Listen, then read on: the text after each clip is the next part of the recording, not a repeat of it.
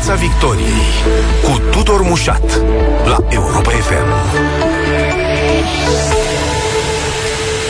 Bun găsit tuturor pe frecvențele radio și ca de obicei live uh, pe pagina noastră de Facebook și pe site-ul europa.fm.ro. Astăzi în Piața Victoriei despre cum va transforma războiul din uh, Ucraina viața politică din democrațiile europene, printre care ne numărăm. Vrem să vedem ce impact o să aibă toată situația asta, de pildă, asupra alegerilor din Franța, foarte importante, uh, dar asupra felului în care este tratată Ungaria în Uniunea Europeană de acum încolo, pentru că vedem victoria din nou a unui aliat, am putea spune, al lui Vladimir Putin, este vorba de premierul maghiar Victor Orban. Cât va crește importanța României în toată ecuația asta care se desfășoară și care are foarte multe variabile în perioada asta, cea a conflictului de acolo și, nu în ultimul rând, cum putem gestiona provocările economice și sociale care se prefigurează. Discutăm despre toate cu politologul Ioan Stanomir. Bună seara, domnule profesor, bun venit în Piața Victoriei. Bună seara, mulțumesc pentru... Nu putem să nu vorbim însă, pentru început, despre ce se întâmplă chiar acolo, în Ucraina. Lumea este șocată, sigur, e șocată în general de ororile războiului, dar poate cu atât mai mult de ceea ce s-a întâmplat zilele trecute sau ce am aflat că s-a întâmplat uh, la Bucea. Acel masacru despre care vorbește toată lumea, despre care vorbește Organizația Națiunilor Unite, despre care vorbesc jurnaliști independenți, uh, pe care doar Rusia îl neagă în momentul ăsta. Uh, ce am văzut acolo? E cultura cruzimii, așa cum spunea o analiză CNN zilele astea? Eu cred că este armata sovietică. Nu e nevoie să facem foarte multe uh, exerciții metaforice, trebuie să privim în istorie. Uh, Uniunea Sovietică, când s-a comis masacrul de la Katyn, a încercat să-l pună în uh, sarcina Germanii naziste. Timp de jumătate de secol au negat cu vehemență că ar fi autorii crimelor de la Katyn despre deportarea cecenilor, a din Crimea, despre deportarea basarabenilor, popoarelor baltice, despre deportarea polonezilor, despre Holodomor, n-au suflat o vorbă. Timp Înfometarea ucrainenilor fometarea după al doilea război mondial, după, nu? nu? În perioada, în perioada acelui În perioada anilor 30, în perioada anilor 30, înainte, da, da. exact. Despre toate aceste lucruri, Uniunea Sovietică a ales să atacă. Iar acum, dacă privim din perspectivă instituțională, Sergei Lavrov uh, este aproape bucățică ruptă Vyacheslav Molotov sau uh, alt ministru de externe grom încă din perioada Uniunii Sovietice. Politica de stat este o politică a, a negării, a tăgăduirii, a înfricoșării și, ceea ce este poate cel mai neliniștitor, a solidarizării poporului rus în jurul unei cauze monstruoase, pentru că uh, urmăresc și eu pe diferite rețele ceea ce postează cunoscuți pe care apreciez în mod deosebit, și ceea ce văd acolo este apariția acelei uh, litere Z, de exemplu, pe teatrele din Rusia.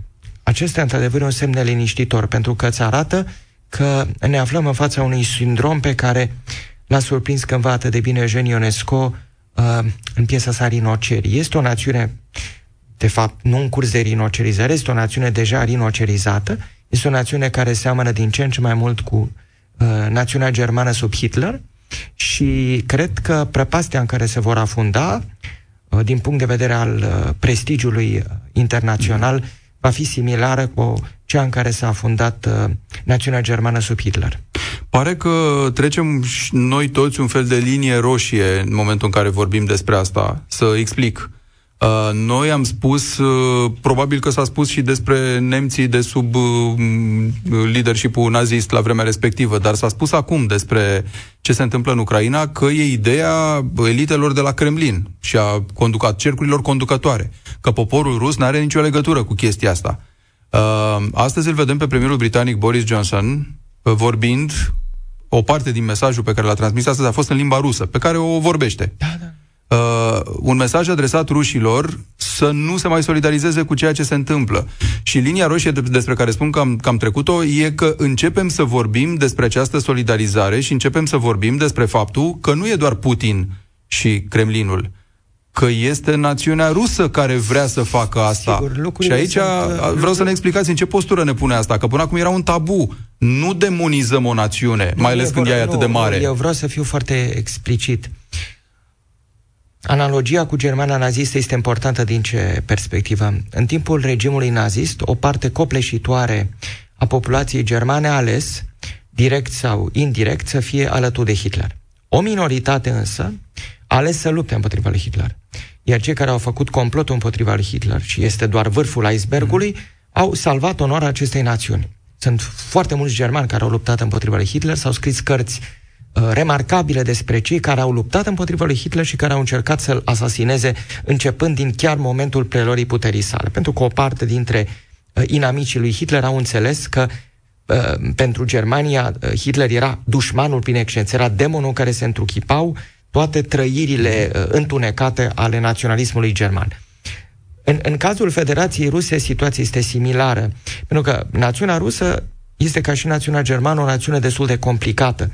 Ai persoane care fac parte din elita intelectuală, din elita culturală, ai oameni care sunt uh, cu gândire apropiată de cea a locuitorilor din democrațiile liberale, dar ai și o parte însemnată probabil uh, copleșitoare din punct de vedere al numerelor, o parte de oameni care se identifică cu această filozofie a putinismului, care poate fi rezumată prin nostalgie față de Uniunea Sovietică, încredere în guvernarea autocratică și încredere în măreția Rusiei.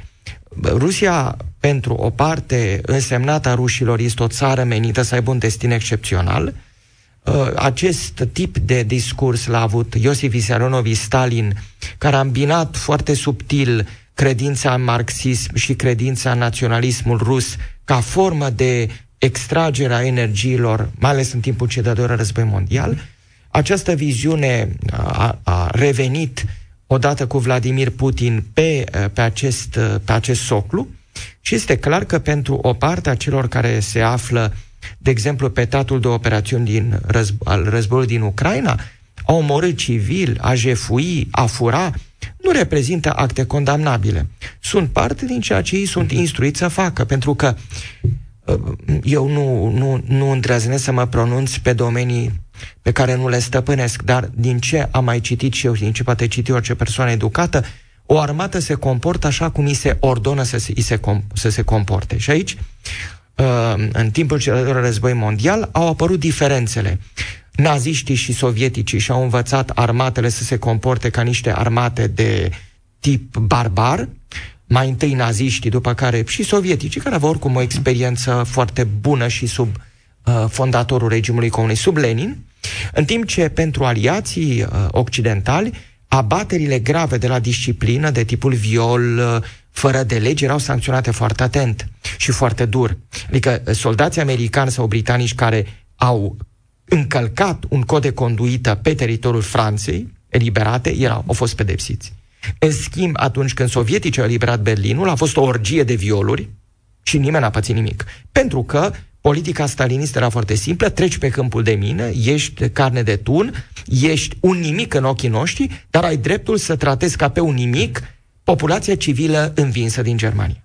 Și e ceea ce se întâmplă acum, spuneți, în anumite zone ceea din ce Ucraina. se întâmplă pentru că dacă tu dezumanizezi, dacă tu vorbești despre ucrainieni ca despre o, o non-națiune, după uh-huh. cum ai vorbit decenii întregi despre tătarii din Crimea, despre ceceni, despre baltici, despre ucrainieni, despre polonezi, despre români, ai vorbit ca non-națiuni. Ai vorbit despre inamicul teribil care este Occidentul. Toate aceste lucruri au consecințe. Propaganda are consecințe. Să nu uităm că în 15 ani, de fapt, mai puțin de 15 ani, în câțiva ani, mm. reformulez, Hitler a reușit să își atragă uh, loialitatea tineretului german. Pentru că dacă vă uitați la imagini cei care luptă până la capăt rătul de Hitler sunt adolescenții de Hitler-Jugend. Sunt cei mângâiați de acel monstru înspăimântător care practic își devoră uh, propriul popor.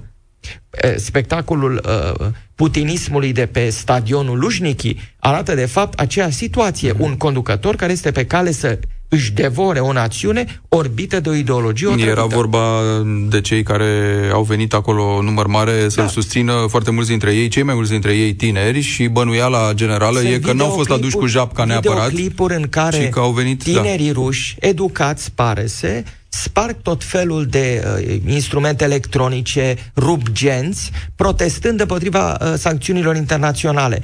Aici este vorba de uh, în primul rând, de prost gust comportamental, asta este o chestiune, iar a doua dimensiune este a fanatismului, a orbirii. Am mai văzut aceste lucruri. Doar oamenii fără educație istorică se, mir, că, se miră dintr-o dată că apar aceste lucruri. Dacă da. ai educație istorică, poți să uh, uh, poți să înțelegi trecutul și să preîntâmpini viitorul. Dar noi am crezut că dintr-o dată s-a încheiat războiul rece, uh, națiunile au devenit așa un fel de reuniuni de popoare, de indivizi pașnici, uh-huh. totul este bine, mai avem puțin și trăim în cea mai bună dintre lumile posibile. Dacă este posibil să renunțăm la energia nucleară, să ne dezarmăm, să aruncăm armele, să desfințăm cu totul și poliția. Da, sunt țări europene care au făcut-o și au aruncat literalmente armele da, și la acum gunoi. se vede cât de inteligent și acum se vede, bun, și acum se reînarmează Pentru că unele cu viteză maximă. Nu, da. nu și-au aruncat armele, le-au dezvoltat și le-au privit ca pe un instrument legitim de urmărire a politicilor lor. Acum, odată ce, să zicem, ne-a căzut, așa, metaforic vorbind, acest văl de pe ochi și am uh, renunțat și la tabu ăsta de a uh, nu mai considera că doar un grup foarte restrâns uh, e parte la povestea asta, cum ar trebui să ne raportăm și să tratăm națiunea rusă și vorbesc de națiunea rusă deja în ansamblu, nu mai vorbesc de liderii ei, că sigur tratezi prin liderii ei. Dar dacă în spatele acestor lideri un val de susținere populară și toți oamenii ăștia achesează și la invazie, și la crime, și la violuri, și la sfidarea ordinii de drept internaționale, atunci întreb cum tratăm această națiune, totuși. Cred că trebuie să o tratăm având două strategii în minte. Prima strategie este aceea de a vorbi rușilor așa cum face, de exemplu, prim-ministrul britanic, iar cea de-a doua strategie este de a izola Rusia, pedepsind pe cei care sunt solidari implicit sau explicit, cu regimul Putin. Cred că imposibilitatea de a folosi cărțile de credit, imposibilitatea de a călători, imposibilitatea de a achiziționa atât de detestatele tablete fabricate în Statele Unite, toate aceste tipuri de răspunsuri pot fi utile pentru ca uh, națiunea rusă să înțeleagă că există un preț, pentru că e adevărat că noi nu ducem niciodată lupte cu o națiune. Și departe de mine gândul de a arunca anatema asupra culturii ruse, pentru că în spațiul public, românesc și uh, global, s-a strecurat această istorie foarte interesantă, potrivit căreia dacă noi criticăm regimul Putin, dacă noi criticăm solidarizarea uh-huh. cu regimul Putin, criticăm pe care de consecință cultura rusă și contribuim la un fel de cancel culture la adresa culturii ruse. Da. Nimic mai fals. A avut eu, ce să o spună și Putin însuși. Eu cred că uh, personalități ca Cehov sau Bulgakov ilustrează exact tipul de atitudine pe care Vladimir Putin îl detestă astăzi. Și faptul că în Federația Rusă există cenzură artistică, faptul că personalități marcante pleacă din Federația Rusă, faptul că există voci ca a Ludmilei Ulitskaya, care se pronunță împotriva războiului. Toate aceste lucruri arată că regimul putinist, ca și regimul stalinist, Uh, înțelege din cultura rusă ceea ce dorește să înțeleagă. O formă de obediență, o formă mm. de uh, solidarizare tribală cu conducătorii statului. Bun, în condițiile în care, sigur, națiunea la pachet cu liderii va fi izolată, da. cum spuneți, nu cumva uh, va găsi resursele să-și ajungă ei înșiși, să zic așa, sau să-și ajungă în spațiul euroasiatic apropiindu-se de China sau de India, așa cum face deja. Uh, întrebarea e dacă nu cumva uh, nu-i animă prea mult idealurile astea imperialiste încât să mai țină cont și de niște sancțiuni Federația, și de un nivel de trai care scade. Federația Rusă nu este Uniunea Sovietică. Uniunea Sovietică era în centrul unui sistem care putea fi privit ca semi-autarhic. Federația Rusă nu mai este pentru că Federația Rusă a, și-a înarmat forțele militare vreme de decenii vânzând hidrocarburi către Occident și își cumpără tehnologia cu precădere din Occident. Lucrul acesta este limpede. Iar stilul de viață al cleptocraților din jurul lui Putin este un stil legat de bogățiile occidentale. Este una să te plimbi în Turcia. Este una să cumperi un club în Turcia. Și este altceva să te uh, etalezi opulent la Londra sau la New York. Este diferența, iertați-mă, între Mizil și Paris. Și Miziliu e frumos, că e vecin cu uh, orașul din care provine eu, Focșanu. Și în Focșani e frumos, dar parcă mai frumos e la Paris. E frumos să-ți etalezi hainele la Brăila, cu iertare pentru minunatul oraș uh, Brăila, dar parcă e mai frumos să te duci la Geneva, să te duci la Zurich, să te duci Mai la ales Berlin. când ai ceva de demonstrat. Sigur, când ai da. ceva de demonstrat exact. și ceva de cheltuit după ce mm. ai pus deoparte furând, din, uh, uh, furând în cadrul unor privatizări frauduloase.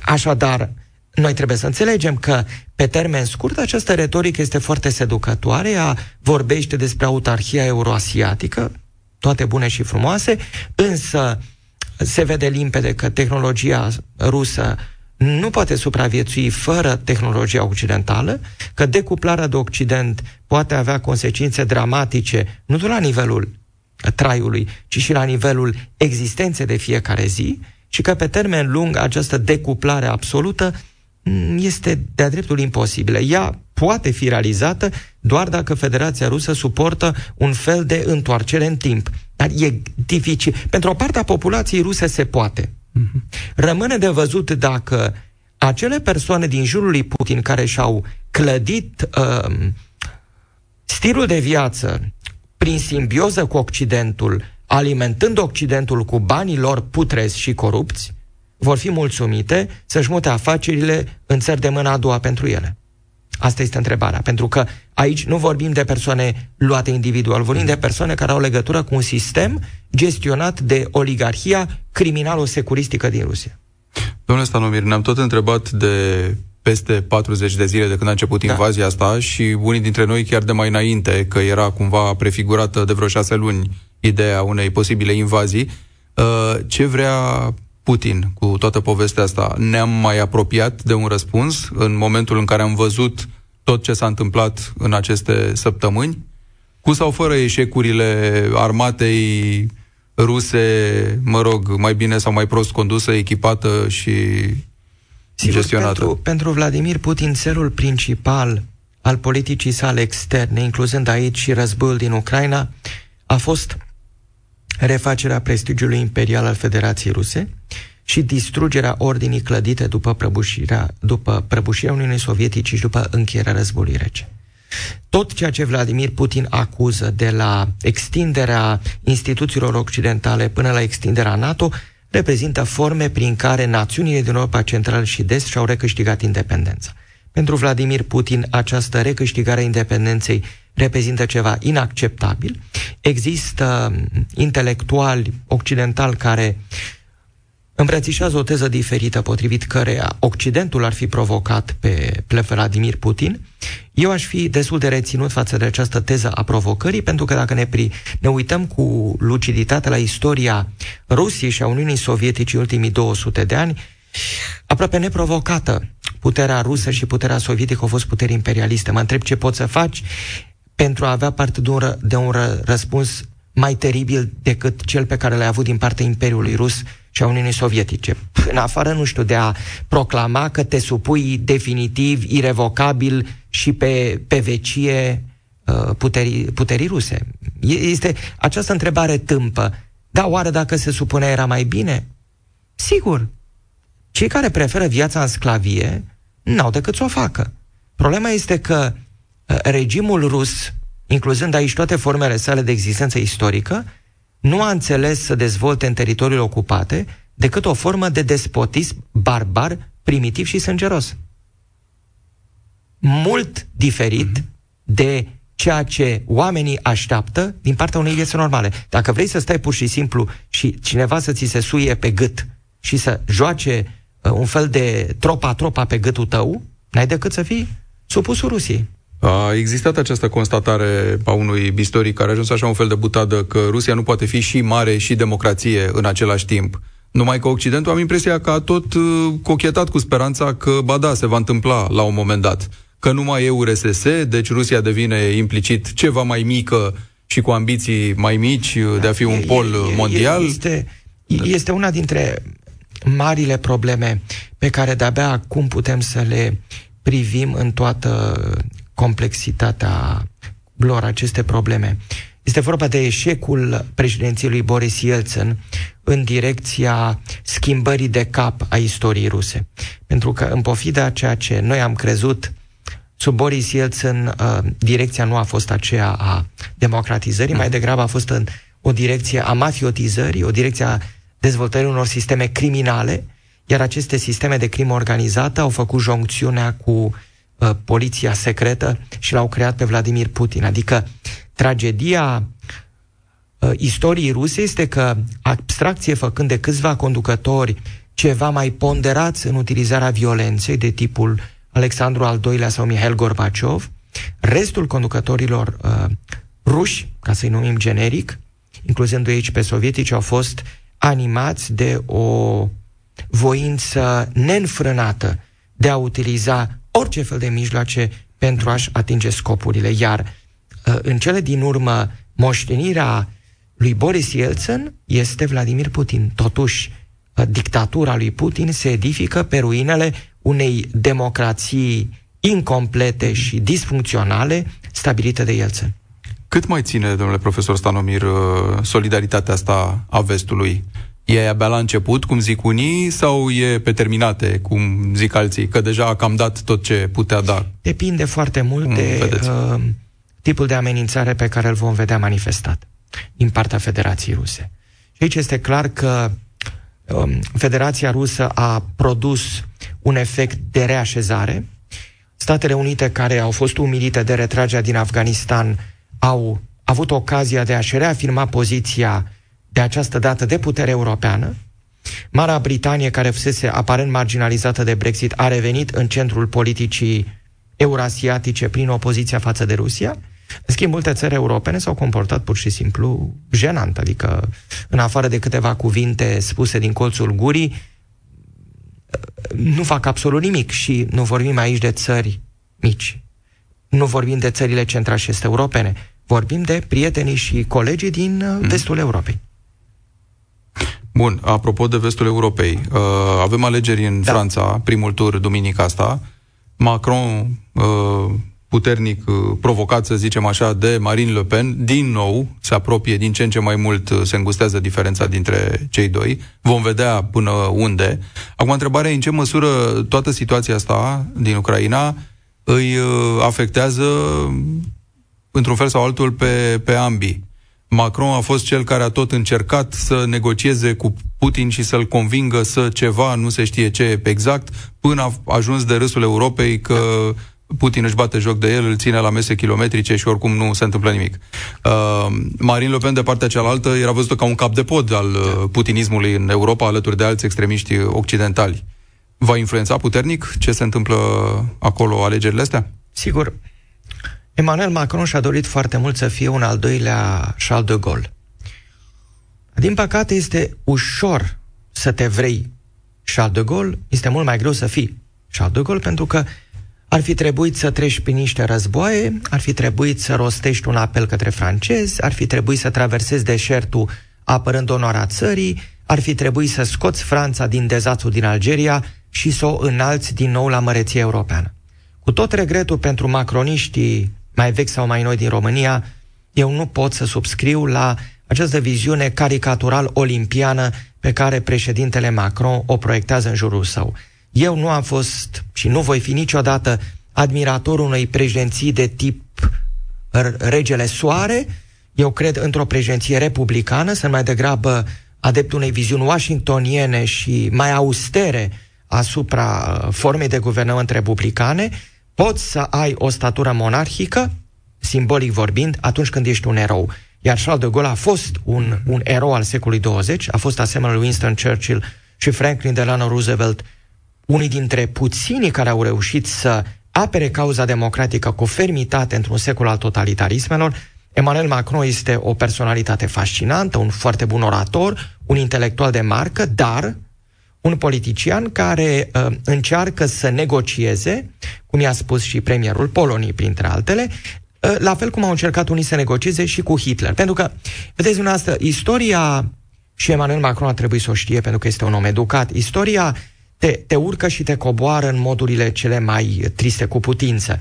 Într-o primă scenă, Chamberlain era omul păcii.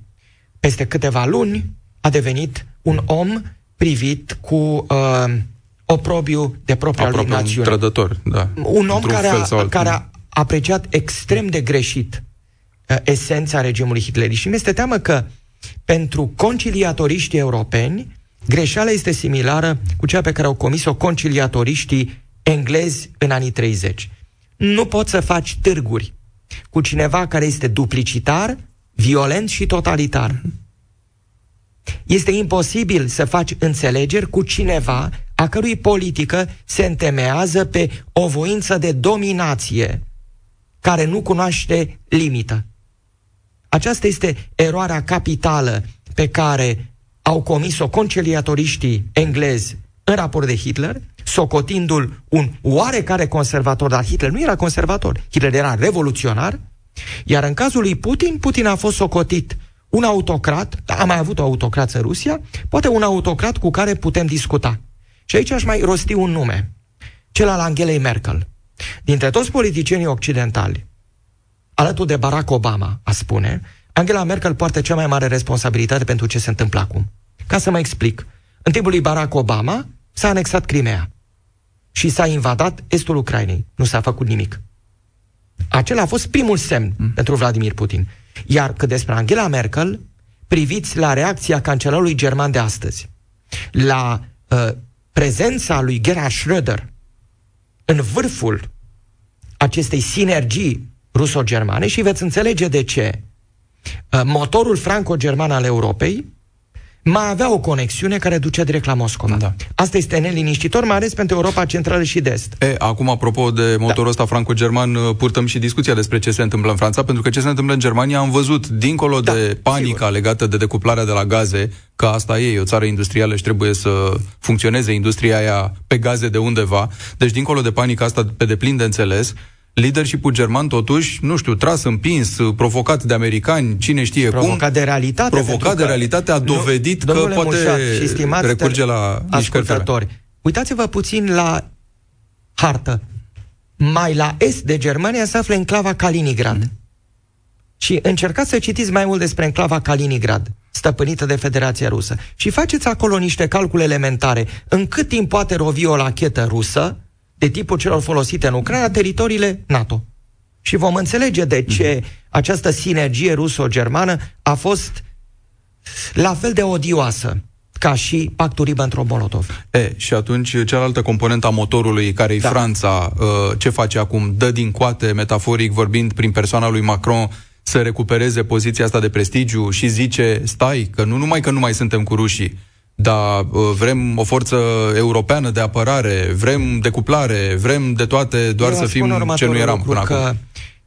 Acei ce au cântat prohodul NATO, cred că s-au grăbit. Fără NATO, situația ar fi fost profund similară celei din anii 30. Atunci când Hitler a avut timpul și răbdarea de a lua toate națiunile centrale europene la rând, profitând de uh, inamiciția profundă dintre Ceoslovacia și Polonia, de exemplu. Astfel, ceea ce observăm astăzi este că, cu foarte rare excepții, existența NATO și prezența Statelor Unite, cu toate scăderile lor, prezența Marii Britanii, cu toate scăderile britanicilor, acționează ca un factor stabilizator și ancorează pasiunile europene într-un cadru mai larg. Ca să fiu foarte direct, uh, nu suntem în anii 30 pentru că există Statele Unite și pentru că Marea Britanie nu mai adoptă un ton conciliator. Și pentru că națiunile centrale și este europene sunt asigurate că nu vor mai face obiectul unei tranzacții de tip comercial. Pentru că, vedeți dumneavoastră, memoria istorică joacă un rol foarte puternic. Masacrele comise de armata rusă în Ucraina au șocat atât de mult, pentru că pentru foarte multe națiuni ele au un aer, un aer de deja vu. Noi știm cum arată gropile comune. Știm pentru că au fost săpate de naziști. Să nu uităm că naziștii au comis atrocități înspăimântătoare și au comis un holocaust fără camere de gazare în Ucraina, la Babiar, locul pe care rușii l-au și bombardat, așa, ca un omagiu pentru victime, probabil, și gropi comune au săpat și sovieticii. Este filmul lui Andrei Vaida despre Catin. Gândiți-vă, ce au descoperit la Bucea în Ucraina, oameni împușcați cu mâinile legate. Cum au fost omorâți ofițerii polonezi la Catin? După stilul principalului criminal din solda lui Stalin, împușcătorului de profesie. Mm. Așa încât, vedeți, constantele istorice au rolul lor. Când ucizi după un anumit tipar și și nu ești ucigaș în serie, se cheamă că e stat criminal. Iar Federația Rusă este un stat criminal. Atenție! Nu aruncă anatema asupra națiunii ruse. Dar apelul uh, președintelui american, al prim-ministrului britanic, este cât se poate de clar. Este nevoie, ca și în timpul lui Hitler, de o desolidarizare etică, de un regim care îi dezonorează pe ruși. Cu cât rușii se vor adânci în această solidaritate sinistră cu dictatorul de la Kremlin, cu atât revenirea lor în cadrul civilizației unde aparțin va fi mai dificilă, pentru că, vreau să fiu foarte explicit, noi nu ne putem închipui o cultură universală fără muzica lui Tchaikovsky, fără teatrul lui Cehov, fără romanele lui Dostoevski și Tolstoi, fără poezia lui Pushkin. Aceste lucruri sunt inimaginabile. Este nevoie de ruși înapoi, dar este nevoie de, o, de un popor rus care să-și clarifice relația cu el însuși și cu vecinii săi și să înceteze să mai fie o obsesie și o amenințare pentru vecinii săi. Priviți harta. Cât este Imperiul Rus și cât sunt națiunile noastre. Dar fiecare petec de pământ, oricât de mic, de modest, asta este lecția de colonizării, nu? Are dreptul să fie independent. După cum o mică insulă din Pacific, un atol, are dreptul să existe. La fel are dreptul să existe și națiunea lituaniană, are dreptul să existe și națiunea ucraineană. Cei care pun sub semnul întrebării legitimitatea existenței unei națiuni aparțin familii de spirite care a dat pe Hitler și pe Stalin în secolul 20. Mai aproape de noi, domnule profesor Stanomir, uh, geografic vorbind, uh, Ungaria, unde da. premierul Victor Orban a câștigat un nou mandat, felicitat de Putin ca și uh, Alexander Vucic în Serbia, prietenii lui până la urmă, ce impact are asta asupra Uniunii Europene, care deja începe o răfuială, nu din motivul ăsta, începe o răfuială pe statul de drept cu, cu Ungaria? Ce impact are pentru noi, uh, țara în care Victor Orban controlează diverse Sigur. grupări uh, de cetățeni uh, da, eu, eu aș în tot felul de eu aș fi foarte prudent. În primul rând, UDMR-ul trebuie privit ca o formațiune politică care a fost aliată a mai tuturor partidelor de la noi cu bune și cu rele. Și cred că integrarea mm. UDMR în formațiunile de guvernare de la noi a reprezentat un element dintr-un model de pacificare etnică în anii de după tragedia de la Târgu Mureș. Repet, departe de a fi un admirator necondiționat al UDMR și al pozițiilor echivoce ale UDMR-ului în privința statului de drept. Mm. Le cunoașteți foarte bine.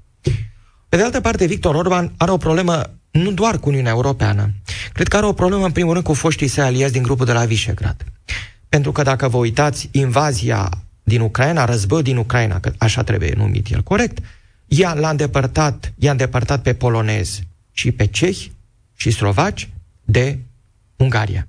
Pentru că foarte mult, din păcate, s-a insistat pe această unitate de monolit.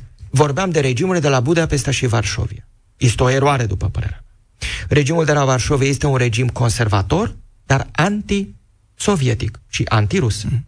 Regimul de la Budapest este un regim mult mai ambigu, ca să-mi exprim elegant în privința atitudinii față de Rusia și unde cred că Victor Orban s-a descalificat moral, a fost în momentul în care a încercat să sugereze că războiul din Ucraina poate fi justificat prin tratamentul aplicat de Ucraina minorităților naționale. Eu cred că ordinea abordării este alta. Trebuie să ne opunem invazii criminale a Rusiei împotriva Ucrainei, după care să reconstruim punțile. Pentru că paradoxul face ca această crimă împotriva dreptului internațional comisă de Rusia să fie și o ocazie pentru națiunile noastre să-și regândească relațiile. De exemplu, între români și ucrainieni, uh-huh. între polonezi și ucraineni. Cei care au o minimă memorie istorică știu cât de complicat au fost relații între polonezi și ucraineni până târziu, în anii 40-50.